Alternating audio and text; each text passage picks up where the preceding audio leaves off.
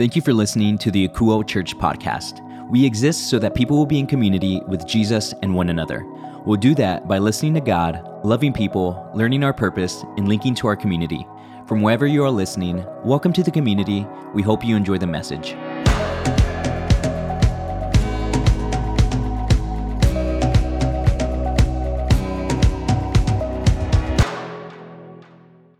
Great to be hanging out with you again, Akouo. If you've hung out with us at all this year, you know that the word that God spoke to us to live out this year is ready, ready as currently constructed. This hasn't been a matter of building new things within ourselves. This year has been about uncovering the things that are already there and using those, using those skills and abilities in not some far off place, but right where you're at. You don't have to go searching for the fields you're supposed to be working in. You're already in the field that you're supposed to be working in. And Jesus explained these same ideas to his disciples that were going to become apostles for him amongst the nation of Israel. That was their backyard. That was the field that they were already in. As these guys got ready to go and start spreading the good news of Jesus, something happened. Israel rejected Jesus. And Jesus started speaking in parables so the disciples could get a deeper understanding of what he was explaining. Jesus was teaching them in a deeper way. And he's giving them a new way to communicate the gospel in the future as they go out into Israel, this place that was rejecting Jesus. And the same thing actually works for us today. As we hear stories and connect them to something eternal, it gives it a much greater meaning. Also, if done correctly, it can help us have a better understanding of the gospel of Jesus. And while I was reading and studying for this message this week, uh, I, I kind of started thinking about something in particular. So, if you know me, you know I like a good cheeseburger. Now, luckily, we live in San Antonio and everyone seems to have a burger on their menu, so it's really easy to find something that's solid, fine, totally adequate.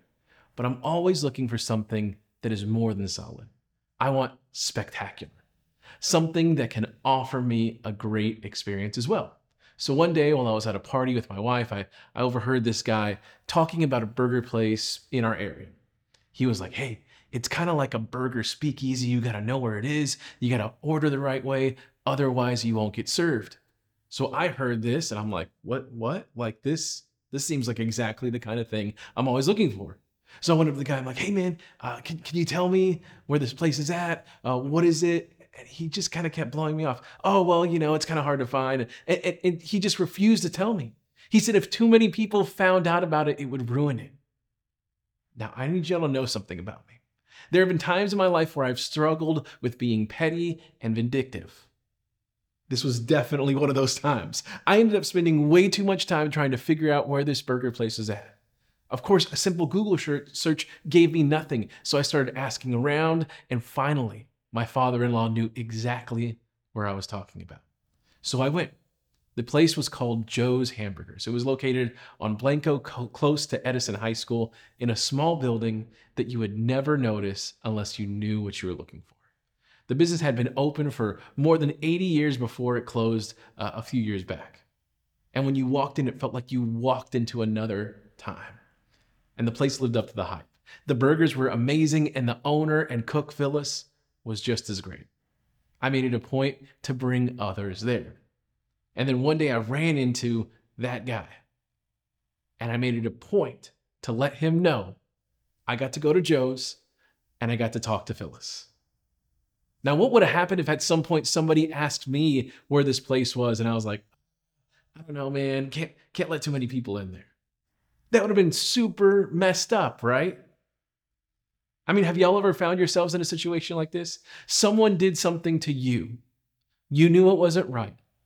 But then when it came time to make it right for somebody else, well, you wronged them as well. Now, when you think about how somebody takes care of you, like they might take care of you, and then you turn around and then don't take care of the next person needing the same help you need. Well, we actually see this exact idea at work today in what we're about to read through. Today, we're going to be looking at an account of Jesus' life as recorded by his friend and disciple Matthew.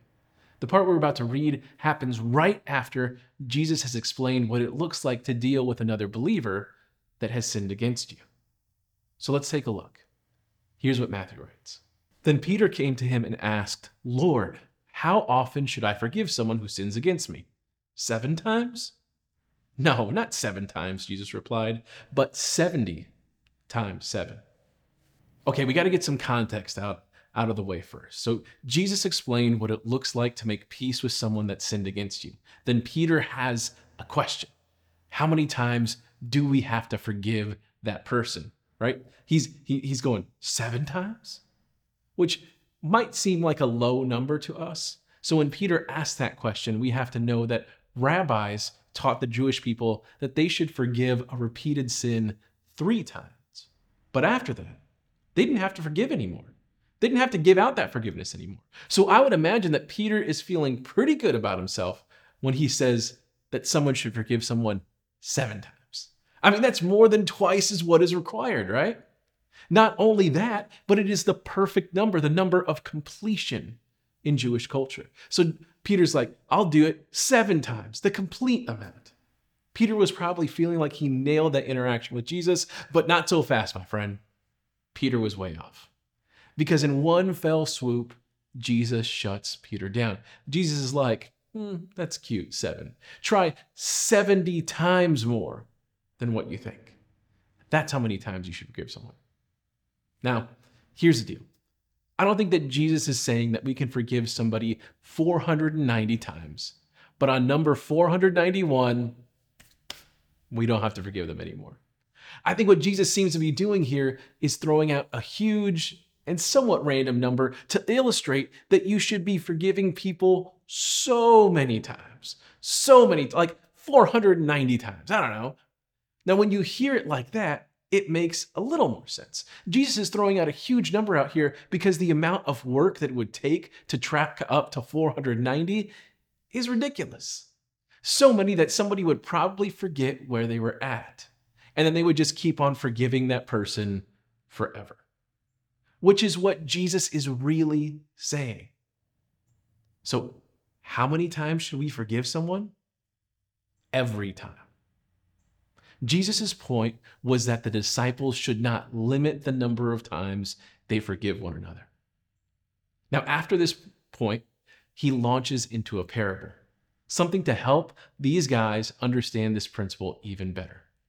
Here's what Jesus said next Therefore, the kingdom of heaven can be compared to a king who decided to bring his accounts up to date with servants who had borrowed money from him. In the process, one of his debtors was brought in who owed him millions of dollars. He couldn't pay, so his master ordered that he be sold, along with his wife, his children, and everything he owned, to pay the debt. But the man fell down before his master and begged him, Please be patient with me, and I will pay it all. Then his master was filled with pity for him, and he released him and forgave his debt. So in this parable, Jesus says that the story he tells is like the kingdom of heaven. So God would be the king, then the disciples uh, and all the rest of us would be his servants. So Jesus is just establishing what his coming kingdom will look like. It's going to be one where the king looks at his people that go before him and ask for forgiveness. And then it's granted. Even when it's a huge debt, even when it's millions of dollars, the kind of debt that you will never be able to pay back, right? That's the kind of debt that this servant goes to the king with. And it kind of shows the desperation of the servant because the servant knows that he will never make the millions back to pay the king. He could work his whole life and never get close to making that amount of money. But the servant begs for more time. Please just give me some more time so I can repay you. And it's here that the master was filled with pity for him and released him, forgiving the debt. Now, I'm going to nerd out a little bit here right now because I'm so excited about this part. Because the Greek word that is translated into pity is splanchnizomai. It means to be moved to one's bowels, to be moved with compassion. Does this look familiar? This word? I hope it does, because this is what we talked about back in September. This is a feeling that Jesus felt and was recorded by Matthew before. Let's look and see at how Matthew recorded this time Jesus was feeling this. When Jesus saw the crowd, he had compassion. That's the word right there compassion on them because they were confused and helpless, like sheep without a shepherd. He said to his disciples, The harvest is great, but the workers are few. So pray to the Lord who is in charge of the harvest. Ask him to send more workers into his fields. There it is, right there, splanchnizomai. The compassion Jesus felt for those people was so much that it shook his insides, it messed with his bowels. This is exactly what the king feels for his servant in this parable. He cares for his servant so much that when the king sees the servant begging for more time, the king has his inside shook with pity and then forgives the debt and sets the servant free. Jesus knows exactly what he is doing as he is telling this parable to these guys. So after the king gives grace to his servant, he goes out to live this newfound life, this servant, right? He goes out to live this life of freedom. Because remember, not only is he free, no longer imprisoned, but his debt was forgiven. Millions of dollars in debt just gone, just like that. Now, after this, Jesus explains what the servant does with his life after receiving this incredible amount of grace. But when the man left the king, he went to a fellow servant who owed him a few thousand dollars. He grabbed him by the throat and demanded instant payment. His fellow servant fell down before him and begged for a little more time. Be patient with me, and I will pay it, he pleaded. But his creditor wouldn't wait. He had the man arrested and put in prison until the debt could be paid in full. Come on, dude, what is this guy doing? This servant was just given forgiven millions of dollars. And now he's running after a guy that owes him a few thousand. Which I get why somebody would want that money back. I mean, that's not nothing. That's a significant amount of money. But to go and run and find this guy right after he was forgiven, that's a tough look. Now, what's interesting is that when the king had the servant, there was no violence involved. The servant was just brought before the king. That was it. But here the servant is grabbing the other, other servant by the throat. Then the second servant asks, he's like, hey, can, can you just be patient? It's the same thing that the first servant asked the king be patient, I'll pay it. Now, unlike the king, this guy was thrown into prison. Can you imagine how you would feel if you were watching this go down? It would be like if the dude in the Starbucks sign that, that doesn't pay for the person behind them after the person in front of them got the coffee Wait, that, that's actually not enough. It would be like if the guy got his coffee paid for by the person in front of him, then he gets out of his car, goes to the car behind him, opens up the window, starts choking the guy behind him, and is like, Give me a gift card now. We'd probably have a pretty strong reaction if we saw something like this, right? And the people in Jesus' parable, they had a strong reaction to what they saw. Here's how Jesus explains it. When some of the other servants saw this, they were very upset. They went to the king and told him everything that had happened. Then the king called in the man he had forgiven and said, You evil servant, I forgave you that tremendous debt because you pleaded with me. Shouldn't you have mercy on your fellow servant just as I had mercy on you? Then the angry king sent the man to prison to be tortured until he had paid his entire debt. That's what my heavenly Father will do to you if you refuse to forgive your brothers and sisters from your heart. Y'all, the other servants saw this injustice and they were like, We are going to stand for this. They got the authorities involved, they got the king to come back into the picture. And things do not go well for servant number one. You see here, the king calls him evil. You evil servant. And then he brings it home. The king explains how the servant was forgiven and he should have mercy on his fellow servant. And because of the lack of mercy he showed to his fellow servant, not only will he get sent to prison, but he will now be tortured until his debt gets paid back. Which, if you remember, is never. The servant could never make the money back to repay the king. That was the beauty of this forgiveness. It was so much that was forgiven. So this servant will spend the rest of his life stuck in a prison being tortured. All the servant had to do was forgive a lesser debt, and he would have been living his best life. But because he held on to the smaller debt, he will be tormented for the rest of his days. which I really think informs how Jesus ends this parable. This is what your heavenly Father will do to you if you refuse to give your brothers and sisters forgiveness. So I want to stop right there. Because the way we interpret this last sentence can cause a huge ripple effect in how we view God and grace and his forgiveness. You see, I've seen this taught that Jesus is telling people to get forgiveness from God, you have to give forgiveness. If you don't, he will remove his forgiveness from you right? Like it's all about what we do to make God do a thing. And I don't think that's right because we all know that the forgiveness that we get from God relies solely on one thing our belief in Jesus. If we say that God will take back his forgiveness because we can't forgive, that means that our actions are greater than Jesus laying his life down. It's like we are saying our unforgiveness is stronger than the ability of forgiveness we get from Jesus, which is just wrong. So here's what I think Jesus means right here I think this is about the life that we are choosing to live. In the parable, the servant is given forgiveness, but then chooses to live a life without it. So the king says, All right, then, enjoy your life without forgiveness. Here are the consequences of that choice. Here is what your life looks like without it. So it's not really a matter of the king taking back his forgiveness. It's more like the king is allowing the servant to choose the kind of life that he wants, which still applies today. The ways that we forgive grace, the ways that we give grace, the way that we forgive others can severely change our quality of life.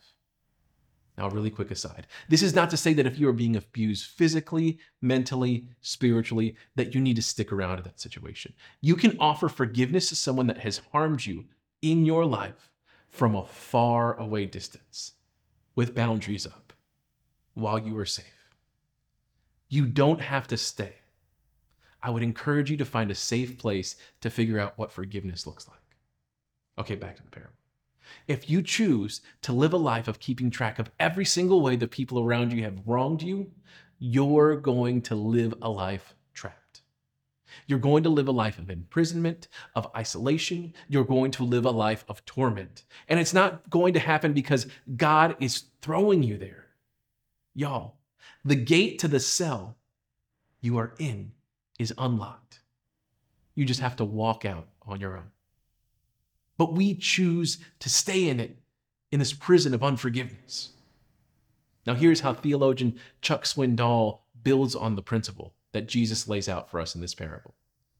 Here's what he says Every time an offense occurs, forgive. Every single time. If you do not, you will never be happily married. If you do not, you will never find a church you'll be content with. If you do not, you will never find a group you can get along with. You'll never be able to work for any company. You're just going to spend your entire existence looking for and expecting perfection, but never finding it. That's not a happy way to live, nor is it realistic. So, this is the prison we put ourselves in when we can't forgive. You hold grudges against everyone. You shut people out that can't be perfect, which is everyone, everywhere. So you isolate yourself. Put yourself in a prison. You think you're keeping yourself safe from the other people, but really what's happening is you're imprisoning yourself. And what I think this really boils down to is how we view grace in our own lives. In my experience, people that don't give grace, well, they have a lot of trouble receiving it, specifically from God, because they don't fully understand it. Also, if you're someone that can give grace to other people but not yourself, y'all, that's the same thing. Setting unrealistic expectations on yourself is also putting you into a prison of torment. I know, because I've lived that for a very long time and it's something I'm currently trying to undo. Yo, I have grace for people all day, all night, seven days a week. I can do it. But when it comes to grace for myself, I have next to nothing. I recently was meeting with my counselor and he asked me, about what the expectations were for me in this role at the church, which made me ask a question of my own. I asked, well, what do people expect of me? Or what do I expect of myself? Now, that question started a conversation between the two of us, and it led to us uncovering that my expectations were so much higher for myself than anyone else had in any part of my life. You see, I expected myself to be the perfect husband, father, son, brother, and pastor, and uncle. And whenever I fell short of that unrealistic expectation, well, I threw myself in prison to be tortured by myself. I'd say it's okay for that person or those people to fall short, but for me, I have to be better. I have to be perfect. And y'all, that's just not right. We are called to forgive people, even ourselves, 70 times, seven times. We got to let people around us off the hook for not being perfect. We got to let ourselves off the hook for not being perfect. Because if any of us could achieve perfection, we wouldn't need Jesus. Our own goodness would shield us from God's judgment. And that's just not a real thing, y'all. But we need to be forgiving people constantly. Because the only one that has walked this earth and has been perfect is Jesus. He lived a life without sin, without messing up once. He was perfect. And then he laid his life down. He gave up his life to become the perfect, blameless sacrifice for us. So that when we believe in him and what he did here on this earth, every single one of our sins, every single way we have fallen short to the people around us, to ourselves, to God, all of these things will be forgiven. So if you want to declare or redeclare that belief today in Jesus, I can help you do that. All you have to do is have a simple conversation between you and Jesus, which we will call prayer. Now, to help you out during this time, I'm going to ask all of the Akouo community to pray along with you. Because here at Akouo Church, no one ever has to pray alone. You always have a community praying along with you. So if you want to declare your faith in Jesus today, just say something like this between you and him. Just say, Jesus, I believe. I believe in you and what you did here on this earth. Today, the best way I know how, I give you my life. Amen. Now, I want us to have a moment where we listen to God. Y'all, we are Akouo church, and that word means to listen. So we want to do that right now. Let's make ourselves available to God to, so we can hear from Him right now. Because we know the best ability that we can have when it comes to dealing with God is availability. So if you can, I just want you to close your eyes, make yourself comfortable right now, and then ask Jesus this one question. Just ask Him, Jesus, who do I need to forgive? We'll take a few minutes to ask and listen, and then I'll come back to finish in prayer.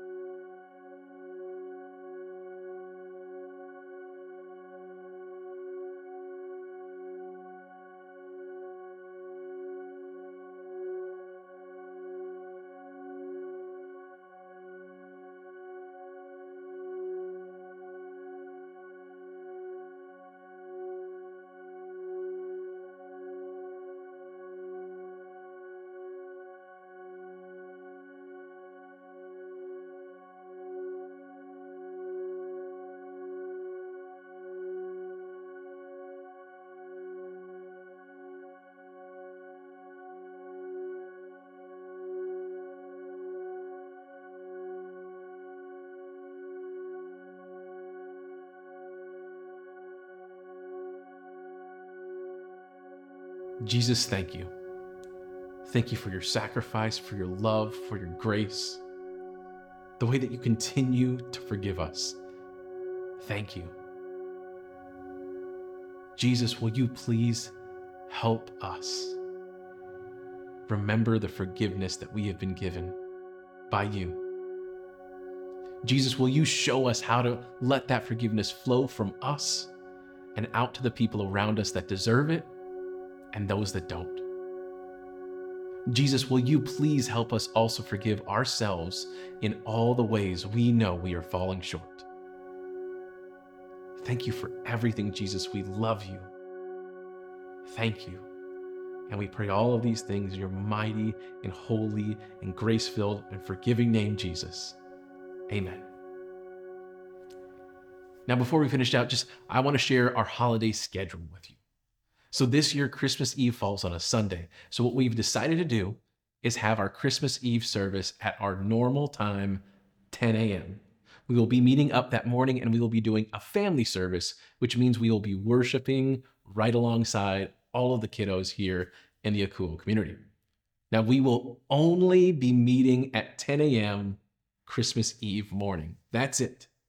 Okay? So be sure to remember that. Then the next week, it's New Year's Eve. So that day, we will be having an online only service. Online only service. It's something that we're doing for a few reasons. First, I want this to be a very personal time that you can get to have. There will be some good prayer and listening times in this message, and I want you to have the full amount of time and space to do this so you can think through all of these things. Second, the other reason we want to make sure that we are giving our teams a break during the holidays. We want to make sure that all the people that volunteer their time to serve our community have the chance to just hang out on that Sunday. Now, to circle back, we will only be having an online only service New Year's Eve. We will only have service at 10 a.m. on Christmas Eve. All right. Now, the last thing I want you to, to, I want to talk to you about today is how we are generous here at Akouo. If you do give here, I just want to thank you. You're helping us make real impacts here in our neighborhood.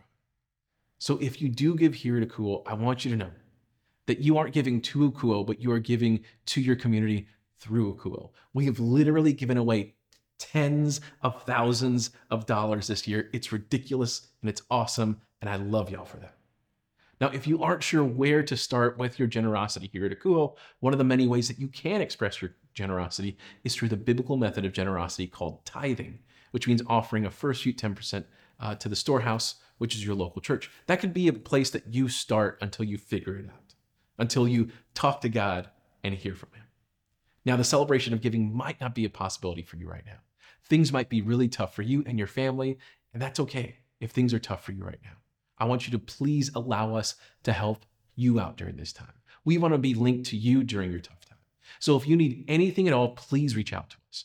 Or if you know someone that needs some help, let us know. To do that, all you have to do is go to our website, akouo.church, and click on the Contact Us link. You can also send an email to us at help at akouo.church, or you can call or text the church at 210 901 8785. Now, if you are willing to give here at Akouo Church, the way you can do that is by going to our website, akouo.church. And when you get there, all you have to do is click on the giving link and follow the instructions. We also have our text to give option. For that, all you have to do is text Akouo, A K O U O, and the dollar amount you want to give to the number 77977. And if you don't want to give electronically, we also have our P.O. box available if you would like to send your gift through a check. For that, all you have to do is mail it to Akouo at P.O. Box 100, 125, San Antonio, Texas, 78201. All right, y'all, that's all that I have for you today. I just want you to know that I love and appreciate each and every one of you. And we will be praying for you now and throughout the rest of the week. So before we get out of here, let me just pray for you one last time. Jesus, I pray that as each and every person that is hearing my voice, that they would have heard your voice.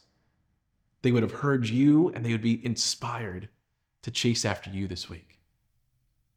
Jesus, I pray that as they put away their phones and, and close their laptops, turn off their TVs, and whatever it is, however it is they're hearing this right now, I pray that you would continue to speak to them.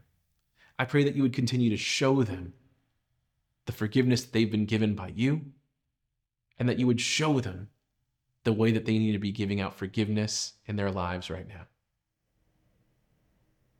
Jesus, I thank you for everything. I love you. We love you. And we pray all these things in your holy and precious name. Amen. All right, that's all that we have for you this week. We'll see you next time. Thanks for spending time with us today. You can find this message and any recent sermon available on demand at our website, akouo.church. That's A K O U O dot church.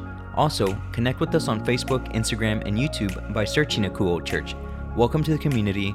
We hope to hear from you soon.